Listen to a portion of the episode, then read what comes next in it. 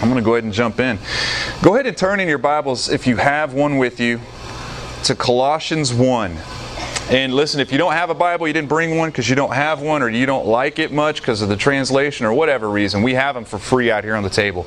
Just grab one and go, and uh, you own it. I can't think of any other announcements besides that. So, well, good. Now, if you're new here, you notice we just did one song in the beginning. The reason we do that, just so you know, is we try to posture our worship through song and through the communion towards the end of the service. That's a little on its head from probably what you're used to. But what that does is it gives us an opportunity to respond to God, respond to a challenge given to us, respond to something that He might have started in our heart during the process of just hearing the Word, of reading the Bible.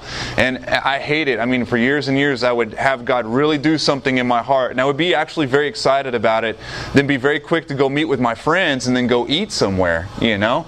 And I mean, regardless of my best attempts, it's very difficult to recapture that moment. It is. It's not impossible, it's just difficult. And so we wanted to kind of flip things a little bit to give you a better opportunity to do any kind of work you needed to with God.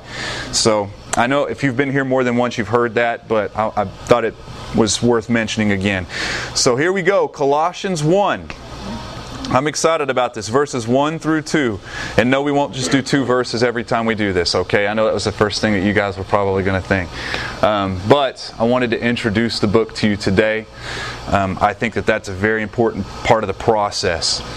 And this is it Colossians 1, verse 1 Paul, an apostle of Christ Jesus by the will of God, and Timothy, our brother. What's he going to go? To the saints and faithful brothers in Christ at Colossae. Grace to you and peace from God our Father. This is just the introduction. This is just him saying who he is, who he's writing to, and just basically greeting them like we would greet each other. Um, it's still standard in letters today. It's nothing really crazy, out of the box, nothing real provocative about these two verses. Um, but you know, before I even jump in, I have to tell you why why we do expositional preaching. That's a long word. Expositional preaching is just where a pastor will let a passage in the text drive the message, right? He unpacks it, gives you the background story, but it is the foundation and the anchor stone behind everything that is preached that day. It's very important to us. Even though this is the first time we've gone through a book from first verse to last verse, we've always been an expositional church. Exposition doesn't mean going through a book. You can be expositional in a passage, in a key passage. And so, one of the reasons we do this is for the very fact that it's not up to me. It's not up to my opinions. It's not up to my ideas, my philosophies. It's not based on any of that or how good my quiet time was that week or, you know, whether I'm doing okay depends on, or, or, it actually dictates what kind of a message I'm able to bring. The passage, the Word of God, is actually the foundation with which we build upon. And that does a lot. I think Oh yeah, I need to thank you for putting that up there, man. Hey, just so you guys know, that's our Twitter um, hashtag Legacy Questions. If you guys have any questions um, during this and you don't feel like raising your hand, and I totally get that if you don't, you can. If you have Twitter and you have an account, you can go ahead and post it on that. And if you want to text it, you can text it to that. That's a Google Voice number, so it'll be anonymous. It scrambles your number when it comes in. It's just the way Google is. So if you want to do that, what we're going to try to do is start to tailor these services to where I can actually do the Q and A live with you. So I'll have the Twitter feed up here with me, and I'll have the phone up here with me, and I'll be able to see the questions as they come in. Okay, and we'll be able to kind of do that and be more of a dialogue on the back end. Today, I'm probably just going to have to either answer it on Facebook or put it up on next week because we just started it. Okay, so that's what that is. Just to explain that. Um, I think one of the reasons we could be tempted as pastors to not be expositional when we preach, I think it it could kind of seem like as difficult and complicated and as muddy as times and ethics are today, it can be real tempting for a pastor to think that the Bible doesn't really speak to situations today.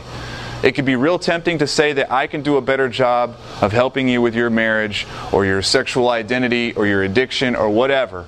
I can do a better job of that because the Bible is very difficult to draw a line from A to B. So we're going to help out the Bible a little bit. We're going to do some of the lifting for it. We're going to make excuses for it. And it can be very tempting to do that. And a pastor would never just come out and say that. But whenever it rests on the opinions of man before the passage of text, we can get into big trouble with that. I mean, whenever I'm not even going to say what year this was, but back when PCs were starting to be bought for households, okay? So now, not like the first one, not like you're the first dude on the block to get a PC in your house, but like when they were starting to be like every other house, okay? It's back when there were no Apples, all right? So this was all PC, straight up PC, and there no, not even laptops. It'd be just these big desktop units, very basic, very slow before the Pentium chip came about, right?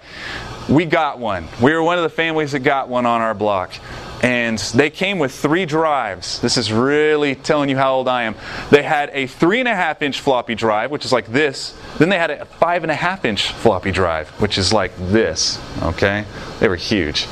And then they might have had a CD ROM if you were very lucky. If you spent extra money, you got a CD ROM as the third drive. And we got one of these, and I was just a kid, but I knew from school how to work them. So I'm in the I'm in the kitchen getting something ready to eat. And my dad is in there. my dad, my dad had a CD-ROM. I guess some sort of an install disc or something, and he was cramming it. Now, when I say cram, I mean cram. He was cramming it into the floppy drive, the five and a half inch floppy drive, as hard as he could, and you could hear the crunch from the kitchen. And I could hear him cussing at it. I could hear him mad at it. And so I go in and say, "What are you doing?" He goes, "I can't get this thing to work." He's all banging on the inner key. He's all just befuddled. He's all just all mad at the thing. I said, Dad, you can't do that. That's not what that's for. And then I push that thing out and it comes out and he goes, I was wondering what that was. I don't know what all this stuff is. Gets frustrated and walks out.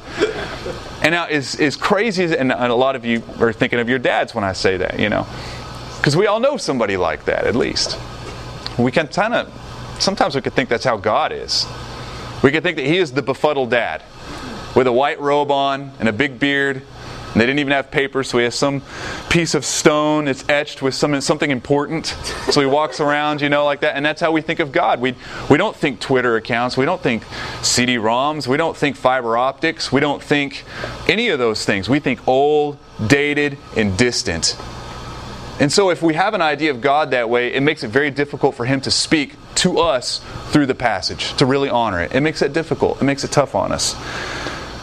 But I do think it does speak very strongly, even as complicated as we are ethically, complicated as we are technologically. I think it speaks very strongly to every single issue that we have today. It's not a gray thing, it is very black, it is very white. It speaks authoritatively. Now, it's up to us to do good interpretation, but that's what it's about. It does speak to everything.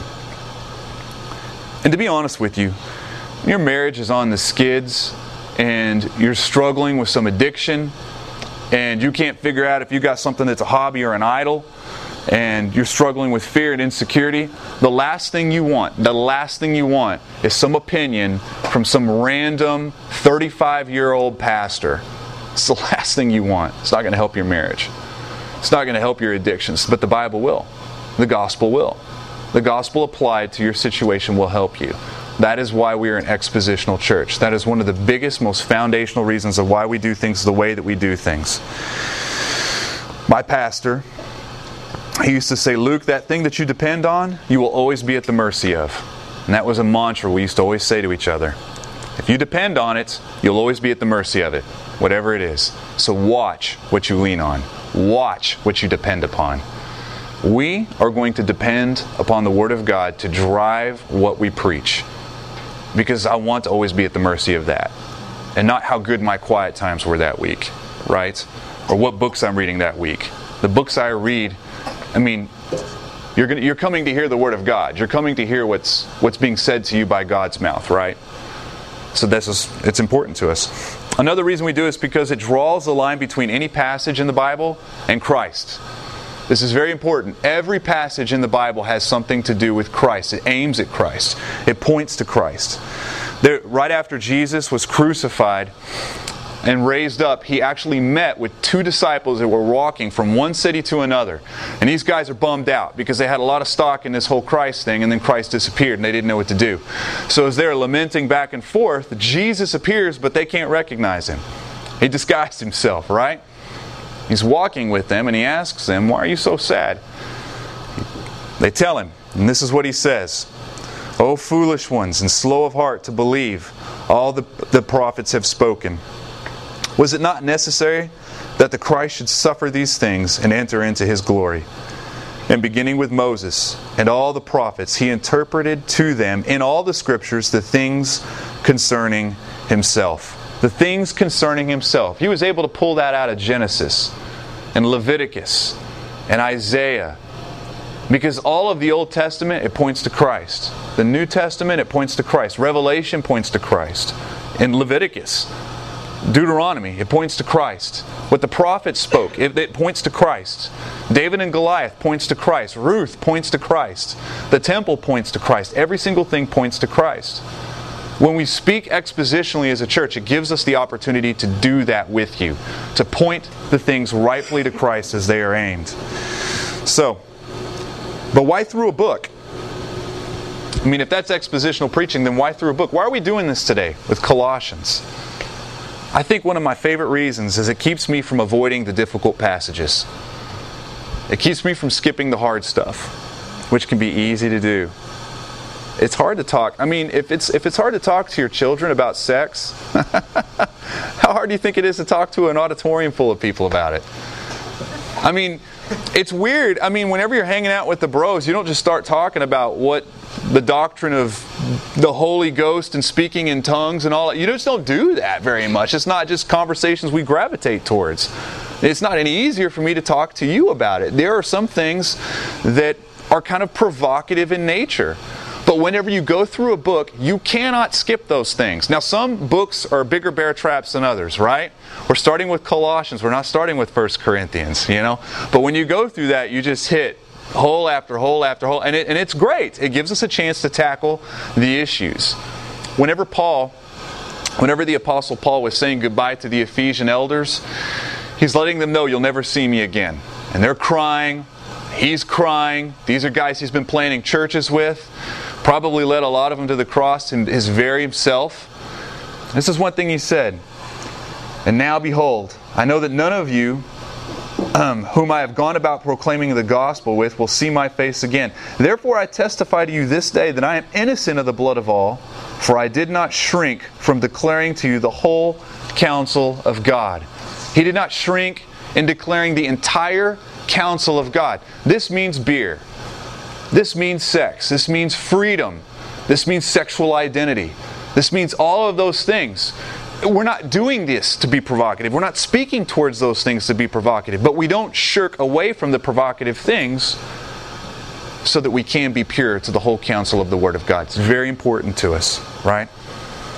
I also think it also helps going through a letter like this, you will you'll start to see what it looks like to preach through a letter. I mean, Colossians is a letter. It's a letter to a church. Really, to be actually more accurate, it's a letter to a city. All right? It's not a letter to you individually first. It's a letter to a city. All right? So as we read that, we start to see what its role is in the New Testament, how it points to Christ, how all the little passages fit together.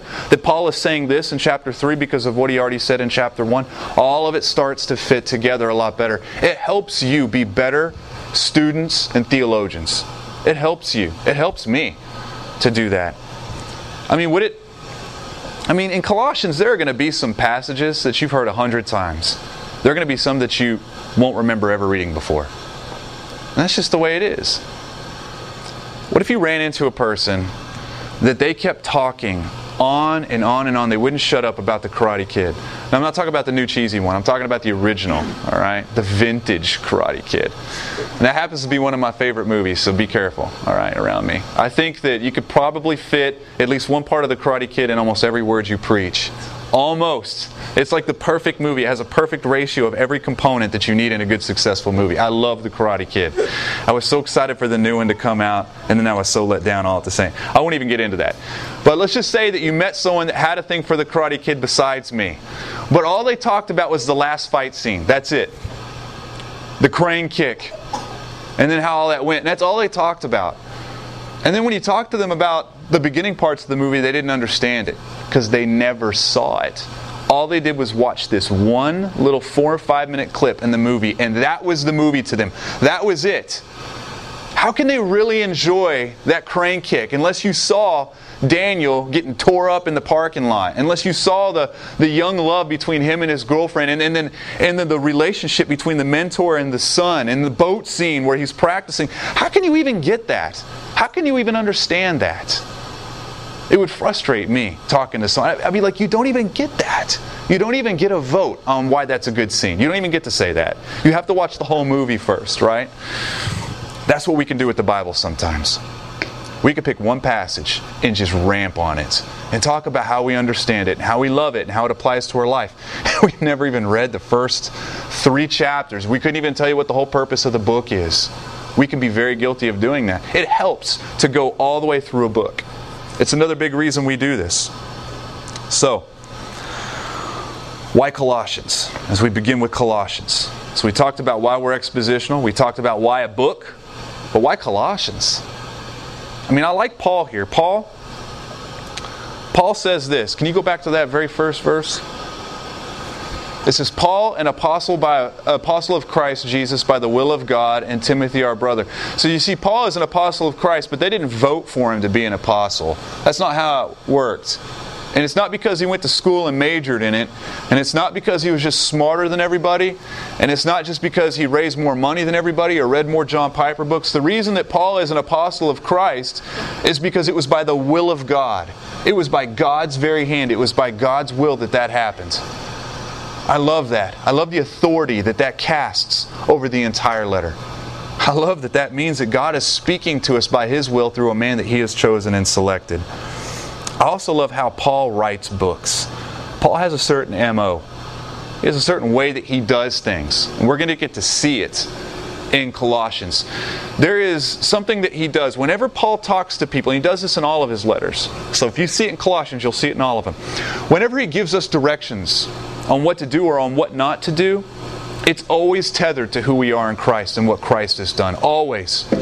You need to give more. You need to be joyful, sacrificial, consistent givers. But you do it because God was giving Himself to you. You do it because of the extravagant givingness of the cross. It's always tethered to what Christ has done. That is how it works. Usually, when Paul does it, he'll take like the first half of the book and talk about what God has done for us, the vertical need. And then the last half of the book, he goes into the directive, what you need to do or not do. And that's the horizontal portion of the book. Colossians is no different. The first, there's four chapters. The first two are the vertical, what God has done. Now, nerds, me, people like Wes, Jeremy, we call that the indicative. All right? It's a fancy word. I like to throw some fancy words out every now and then. The indicative, what God has done. The vertical indicative, what God tells us to do or not do. It's called an imperative. That kind of makes more sense. We hear that word a lot. Imperative. So, the reason this is important, the reason Paul never wants those two things to get too far apart, is because what we do, our imperatives, should always be informed by our indicatives. So, whenever you hear a guy like Jeremy or Wes or Matt or somebody else say, you know, our indicatives inform our imperatives around here, that's what they're saying. That's what they're saying. They're saying that what Christ has done for us makes us informs us, directs us in how we do what we do. If you get those swapped, if you get those swapped, that's legalism. Now you're doing things in order to get something from Christ. You see how important that is? It seems like it's a subtle shift. And in fact, it is a subtle shift. It is of magnitude that I can't describe. It is huge. It's the difference between being locked up in a work system and being locked up in a grace kissed system of believing God. And so, I love this. This is what Elyse Fitzpatrick says. She says, So many of us cavalierly gloss over what he has done, and then we zero in on what we are supposed to do. That shift, though it might seem slight, makes all the difference in the world. Our obedience has its origin in God's prior action. I'm going to say that part again. Our obedience has its origin in God's prior action. And forgetting that truth results in self righteousness, pride, and despair. I like going through Colossians like this because we're going to see over and over again him linking the vertical indicative with the horizontal imperative. I like seeing this because Paul is going to continually tether together what Christ has done before he tells us what we should do. That's huge. Very huge. Another big reason I like is because it was written to a church plant. Church plants have different problems than mature churches do, right? There, it's, it's the difference between a baby, a baby's issues, and an adult's issues. Think about how drastic those are. I mean, babies are just pooping in their diapers, you know. I mean, advanced for them is going from, you know, diaper to pull up to kid potty, right?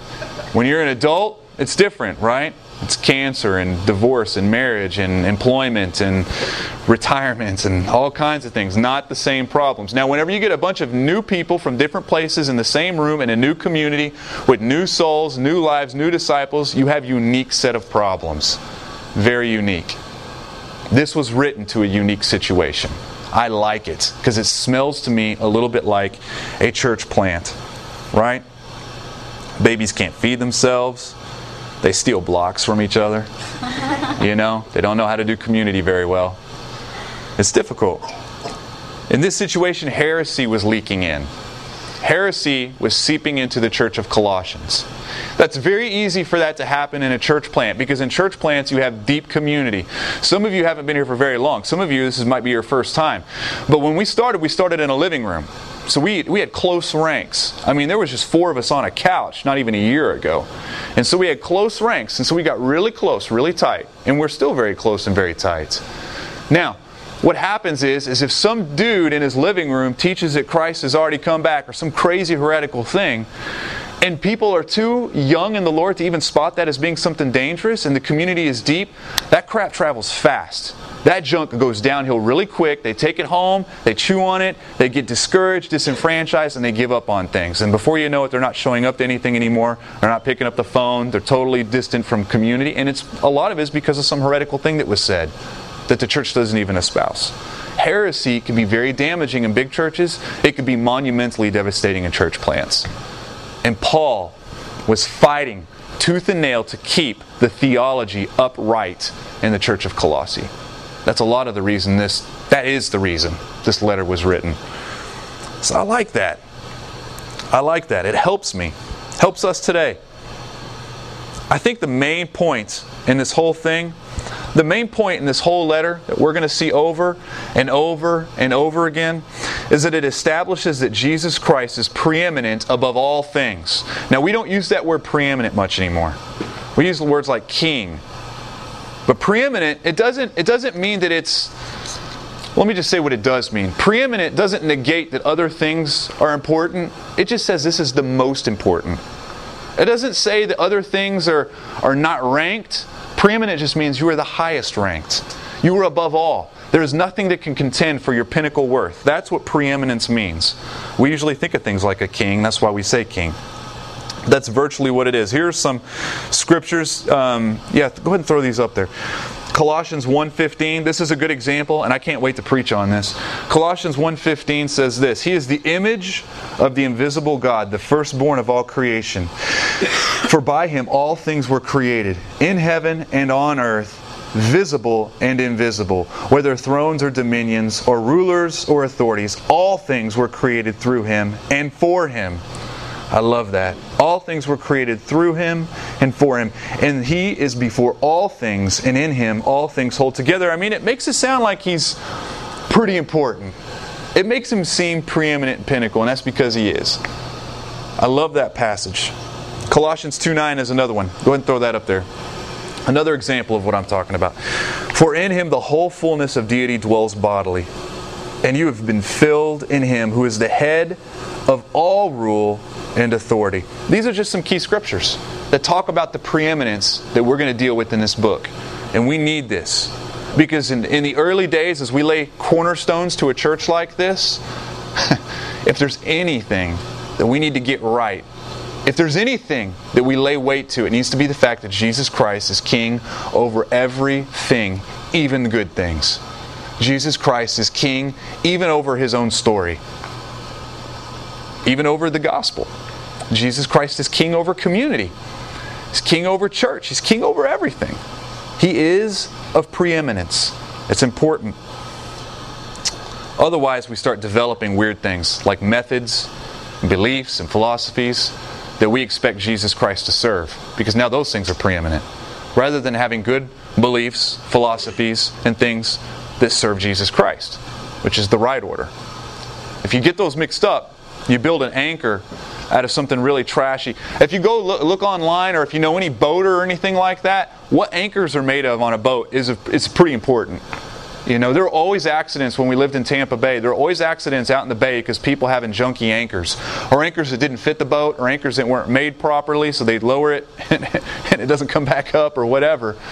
But if we build a, a, church where Christ is not preeminent, but some method is, some fad or something like that, it's like building an anchor out of sand. It's not going to make any sense. The waves are going to come, heresy's going to come, issues are going to come, community's going to be attacked, and we're going to be so adrift, we, don't, we can't stop the pressures from coming. We'll be all over the map.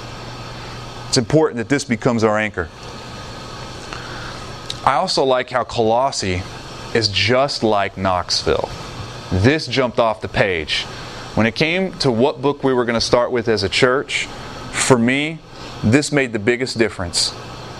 It's a lot like Knoxville. Both are in beautiful river valleys. Colossae was in the Lycus River Valley. A lot of other little cities, Laodicea was there, Hierapolis, Ephesus, Galatia, they're all right there clustered together. But it's a beautiful place. Now, Paul had never been there. We're about to read a letter that Paul wrote to a church he'd never seen before. Never been there. He actually wrote this from jail, one of his first house arrests. Okay? So we're looking at this beautiful place. Well, Knoxville is in a very beautiful place as well. If you don't believe that, you probably don't like Karate Kid either, you know. but it is. And it makes a difference to how cultures are raised up depending on where they live. There are also hosts of major battle sites. You know, a lot of you know Knoxville has hosted the Civil War. It's actually flipped sides. It's been owned by the Union and the Confederacy, swapped back and forth. It's been sieged. You can, if you go downtown to some of the restaurants, you'll see some old black and white photos of the Union Army going up and down Gay Street, right? Some of the same buildings are still there very historically rooted in battle and warfare. And yes, that does inform the culture, even generations down the road. It does. That's basically what Colossae was. It had the Greek and the Persian wars there in the 5th century. It had seen a lot of warfare. It had felt it. And they're actually closer to it than we are the Civil War in some regards. I thought that was interesting. Both of them were former. Now you got to hear this word former former economic powerhouses. Knoxville is not the economic powerhouse it used to be. It is great in industry, we have a great economy, it's strong, but we used to be more pinnacle and prominent in worth as a city in the state of Tennessee than we have been in the past. You see, back in the day where there were no interstates, there were just rivers and train tracks, right? And so we were a pretty important city because we were manufacturing things, dumping them on the trains, putting them in the boats, and sending them out. I don't know if you know this, Knoxville used to be the underwear capital of the world. Did y'all know that? Look it up.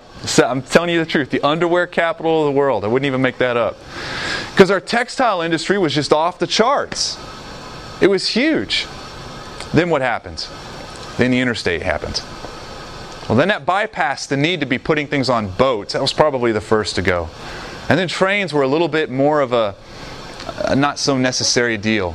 And so what happened was it started directing traffic away from something, and now you have you go on the other side of town, you got a lot of empty textile warehouses, got a lot of empty big spaces, a lot of broken windows, a lot of addresses with no thing going on, no purpose at all to them at all. And that's a lot what was happening to Colossae. It had these trade routes, it was carrying a large amount of people straight through it. They started beating a path down to some of the other cities their dot on the map got smaller, Laodicea's and the others got bigger. This is basically what Knoxville has experienced. I mean, we had the World's Fair in 80 in the 80s, I think the early 80s, we had the World's Fair. That was pretty much the last hurrah as far as big dot prominence on the map. We used to be the state capital. I mean, there were gleaming moments where we were a very prominent city. It has subsided. Now, I mean, they. Have I don't know if anyone's seen the. You can get it on YouTube. The Simpsons episode where Bart and his friends they stole the car and they went to Knoxville to go to the World Fair. Have y'all seen that? Real episode. They get in the car. They get there thinking they're going to the fair, and it's just tumbleweeds blowing by and all these posters falling off that say 1984 World's Fair, you know, and they're like, oh, we missed it. We should have done better research, you know. Therefore, it's funny and it's Simpsons. But when they get there, they see the Sun Sphere. It's actually in the Simpsons. And they go up there and it's storing wigs. There's a little wig retail shop at the base, and so they're using that for storage. And when I saw this on YouTube, I thought, that's pretty dorky. It's not too far from the truth, though. There's some offices up there, but the rest of it's just empty space. It's just not what it was. As great of a city as it is.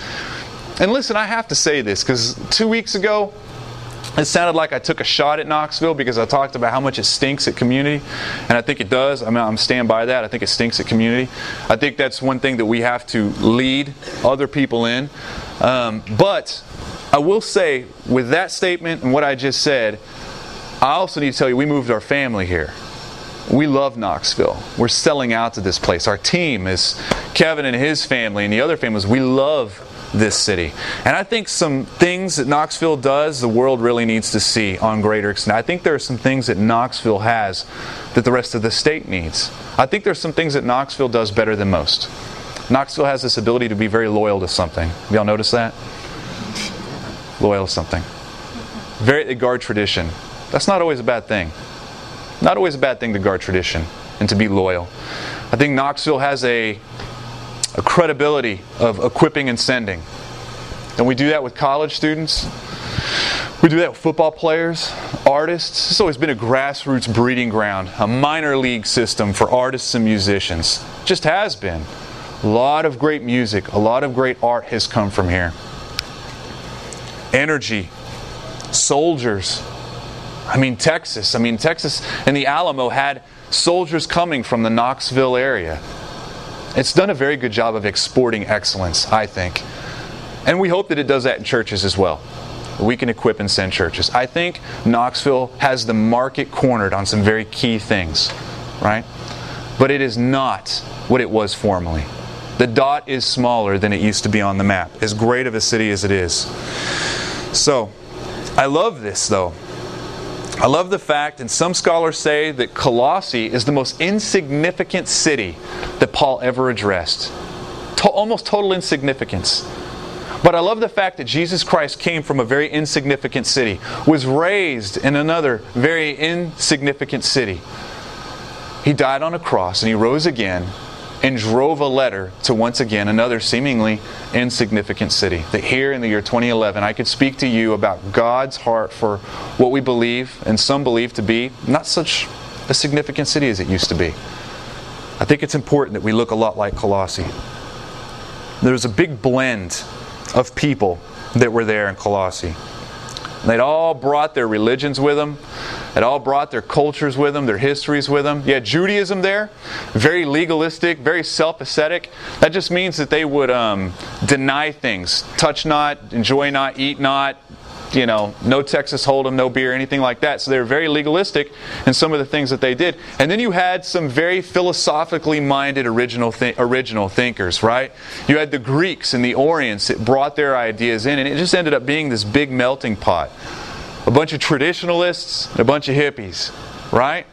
Sounds a lot like Knoxville. I have to say, a bunch of traditionalists and a lot of hippies.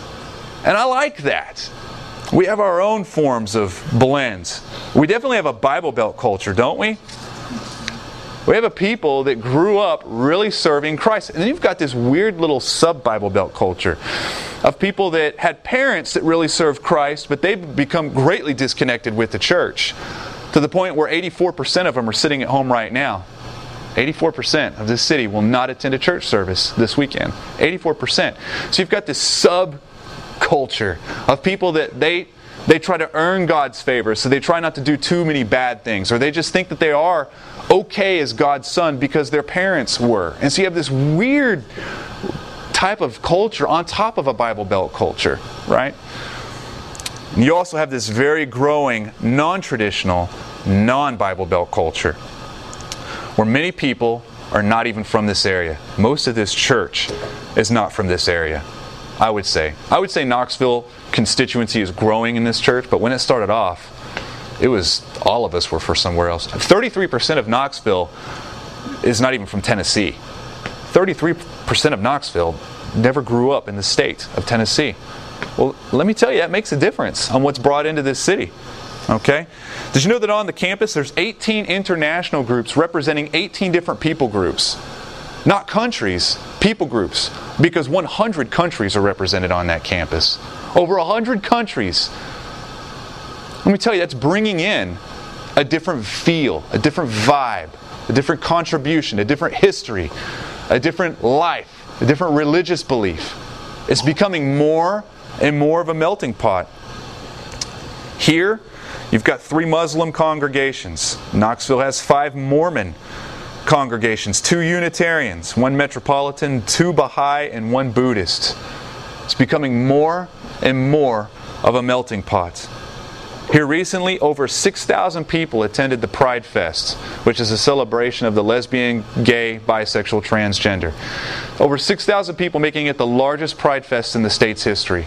The president of that organization said that the attendance is increasing 40% every year. That's a big increase. 40% a year. Knoxville's becoming much more of a blending, melting pot. It's just the way it is. It's just, it's, you have traditionals, you have your stalwarts, your legalists, you have a whole lot that aren't. I'd say more that aren't. I mean, just recently, this is this cracked me up.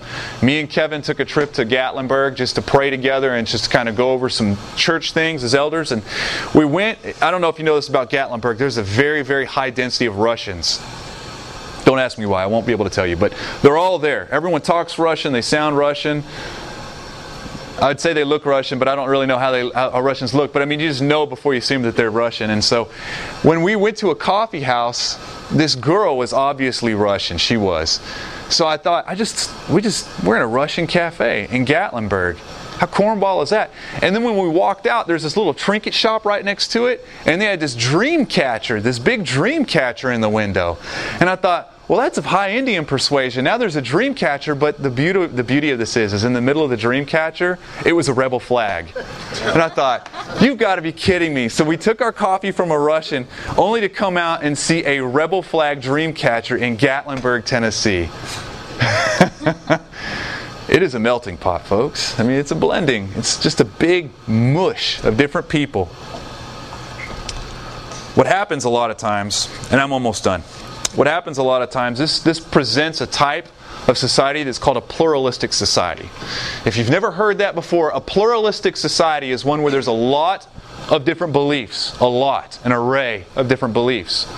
But it's always this weird understanding that they're all on equal footing and equal standing. Okay? So think of the apocalyptic movies where the president's rah rahing everybody in the end, we're going to rebuild this planet. You know, pray for Oh, no more war, no more hate. And then it shows quick clips of people in a Buddhist monastery bowing and chanting, and it's got a pastor speaking to his people, and it's got Indians on a reservation, and it puts as many different people groups as it can up there on an equal footing. That's a pluralistic idea, okay? And that's what you can end up with. And the only thing that pluralism does not tolerate is intolerance. Everything must be on an equal footing. That's what can happen in societies like Colossae and like Knoxville, right? After a while, there starts to be a merging, a gluing, and a combining over time, over generation, of these different beliefs. They start to overlap. That's called syncretism. We'll be using some of these words as we go through the book. Pluralistic societies will usually yield syncretism. Syncretism is just a long word that means to combine things right? So syncretism, like right now on the kind of the, the global mission scene, the biggest syncretistic controversy right now is Muslims that are coming to know the Lord, radically being born again, and then going to the mosques to pray three times a day, but they're praying to Jesus Christ. Now, a lot of Christians will say, well, that's great. What's the problem there? And then you have Christians wanting to throw the foul flag and say, no, no, no, no. You can't do what looks like Islam and have it. I mean, you're, you're marrying two different things, and so they struggle with the combining. Syncretism is alive and well here in Knoxville. There's a lot of things we do syncretistically, and we don't even know it because it's a slow IV drip over time. Over time, this combination happens. Over time, pluralism starts to give you ideas and give something else preeminence with Christ. Right? Think of uh, think of a couple of examples. Think of the prosperity gospel. Okay, prosperity gospel is it's it's less about Christ and what he did on the cross. It's more about you and what you can get, how you can increase, and how you can keep it. Right? Which are basic business models. You'll see a lot of business philosophy built into it. Prosperity gospel can be quite formulistic. Do this more and you will get more. Do this less and you will lose less, right? And less of it has to do with anything that Jesus Christ ever did right? That's a, that's an overlapping of business, you know, the, just the, the Western world, capitalism and business with Christianity. So we don't have a preeminent Christ anymore. We have moved something up and moved him down a shelf. That's syncretism. It happens. Feminism gospel, it happens too. And now we're printing up Bibles that take all the masculinity out of anything that's deity. God is no longer He. Christ is no longer He. It's either an it or a she. Why are we doing that? Because there's a feminism that is alive and well saying that we demand equality, we demand a voice. We think it's sexist to have God be a man. And that's syncretism.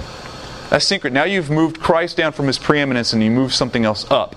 You see how this is working? And some of it's very slight, some of it seeps in and you don't even know it. I've got things in my life that I have to look at and go, I mean, that's kind of, I mean, I have to remember that Jesus Christ is preeminent even, even over this, even over good things. I talk about mission all the time. In fact, I think that's probably the first time I've said it today, so I've done really good today. I've only said mission once today, and it was just now, but I'm usually really a geek about it. Mission, mission, mission, mission, mission, mission, mission, mission. But Jesus Christ is still preeminent.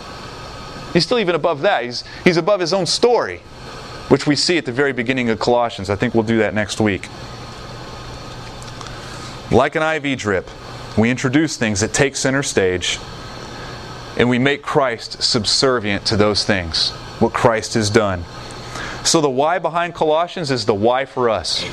And we talked about a few weeks ago when you read a passage in the Bible, don't just look at, at what it says, look at why it says. Right?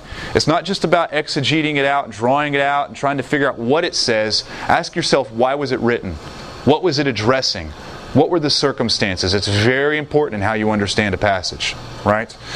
So, the why behind Colossians is the why for us. What are we doing? As a corporate church right now, ask yourself this as a church. I have to ask myself this for you a lot. What are we doing as Legacy Church that is making Christ not so preeminent anymore? What is making him prominent but not ultimate? Where is he not king and total king overall? I have to do this.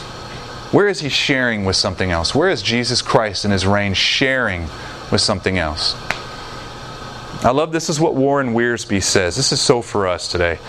He says, Our evangelical churches are in danger of diluting the faith in their loving attempt to understand the beliefs of others mysticism, legalism, Eastern religions, asceticism, man made philosophies, all of that's creeping into the churches today. They are not denying Christ, but they are dethroning him. And they're robbing him of his rightful place of preeminence. He's speaking to us today. He may be prominent, but he is definitely not preeminent. It's so easy to slip into that as a church. It can be very easy for us to do that, to put something else up there. We're the community church. Everything's about community community group here, community group there, missional community, blah, blah, blah, blah, blah.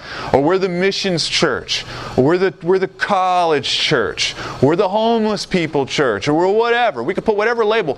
But unless we are the Jesus Christ church first, unless that is first, we're saying something else might possibly be preeminent. That's something we have to guard for. Not even corporately, but, but what about you individually? This is harder now. Where is Christ not king? Where is he sharing? Where is he not so preeminent anymore? Where is he preeminent? He is the most important thing for you. The fact that God would enter broken humanity where you're cracked and you cannot be fixed. Coming in, putting on skin to be the only fix for you, the only cure for mankind's cancer, the only thing that can fix us is by his passionate replacement for our passionate disobedience. That's what the cross was. And as he did that, that then and there becomes our identity, who we are, and our very importance. If we slip and make that not so preeminent, something else there, you're drifting without an anchor. And it's just going to be a matter of time. It's just a matter of time before your formula quits working, before your little thing, your little crutch that you're leaning on starts to slip out from underneath you, and you find yourself on wobbly feet.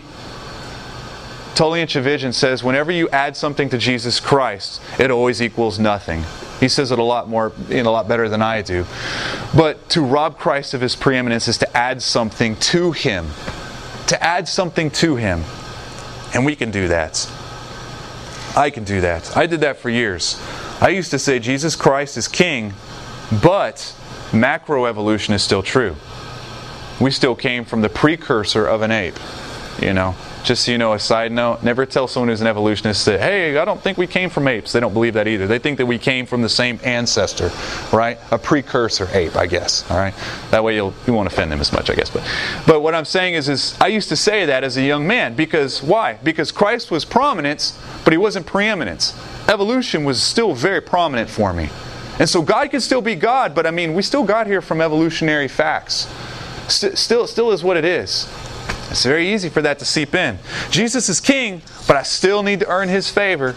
I still need to behave right or perform right, which is saying that his performance, his behavior wasn't enough. That's legalism. Now that's syncretistic. Now you've let legalism drip in like an IV. Now Christ isn't as prominent anymore. Now you've increased works and behavior. Right? Now they're on the same shelf. Jesus is king, but other religions are true as well. Well, that's wrong. That's pluralism. And now that's dripped in like an IV, right? Jesus is king, but same sex marriage doesn't hurt anyone. You can go on and on and on. That's humanism dripping in, right? It was brought in that you started to adhere to. Jesus is king, but there's always something you're adding. If you're honest with yourself, if you're honest with yourself, if I'm honest with myself, there are things that we're adding to Jesus Christ that are pulling him down from the top shelf and putting something up on the same shelf with him. And it takes hard questions. And we're going to go into this. Now, Paul addresses a lot of the areas. Jesus is king over his own gospel. He's king over the church. He's preeminent over your family, over your kids, over your career, over your employment, over your ideas, over your philosophy, over creation. He's preeminent over it all. And bite by bite by bite, he tears it down for us. And what you'll see, if you look in Colossians, you'll start to repent in your heart as I have. Jesus, you're right. You're bigger than this. You're more preeminent than this. I mean, this is pretty cool, but, and this is big, and this is important, but you are more important. You are more preeminent. It's a big difference. And so I'm going to pray over you, and they're going to come up and they're going to lead us through the last couple songs of worship. Coral, I moved your stuff and I don't know where I put it. I'm sorry. I'm known for that. Um, I think it's over there on the floor. So the way the way that we've been doing this and the way that we'll do this today as well is we have our communion elements over here. Okay, so if you want to take communion with your family, you want to take communion with your roommate, you want to pray with them, just take it. All the communion means to us is something very important. It's a visual worship. It's a visual gospel for us. As we hold broken body, what symbolizes broken body and spilt blood in our hands, we're able to say to God through not just our prayer, but just through an action that Jesus Christ, we love you. And we understand that when we take this, that your gospel was really true. It really meant what it meant, and it fixes all of my problems even the one that I had cosmically, which is the fact that I declared war against you and you healed me even though I didn't deserve it. It's a visual gospel for us. So as you pray that over your family, as you respond to it, and you can do it anytime you want at any point in the service, but I just want to encourage you again to let God finish His work that He has started. As if He started pushing on anything, as we get deeper into Colossians, it will happen more and more. As He starts moving some big boulders around on your inside, as He starts doing that, don't try to escape that. That's his very kind, surgical, and loving hands trying to help you, trying to lead you. Okay? So, Father, I thank you for this time that we take communion, that we worship with you as a church. Father, and I thank you for being preeminent. I thank you for demanding that top shelf. And anytime I try to move you down, something, something is going to give way. Anytime I try to move that down and make you just prominent and not preeminent, that's going to be a problem. That that crutch will start to slip out from underneath me. And I thank you, God, that you've made your story as such that your cross and your passion on it is the apex of all of human history. And we could look at that, that we do have an anchor. Lord, we love you. Help us see the very things in our life, God, that we have shifted up as we have shifted you down. So we love you, Lord, and we thank you. As we stand, as we worship you, we celebrate your name. Amen.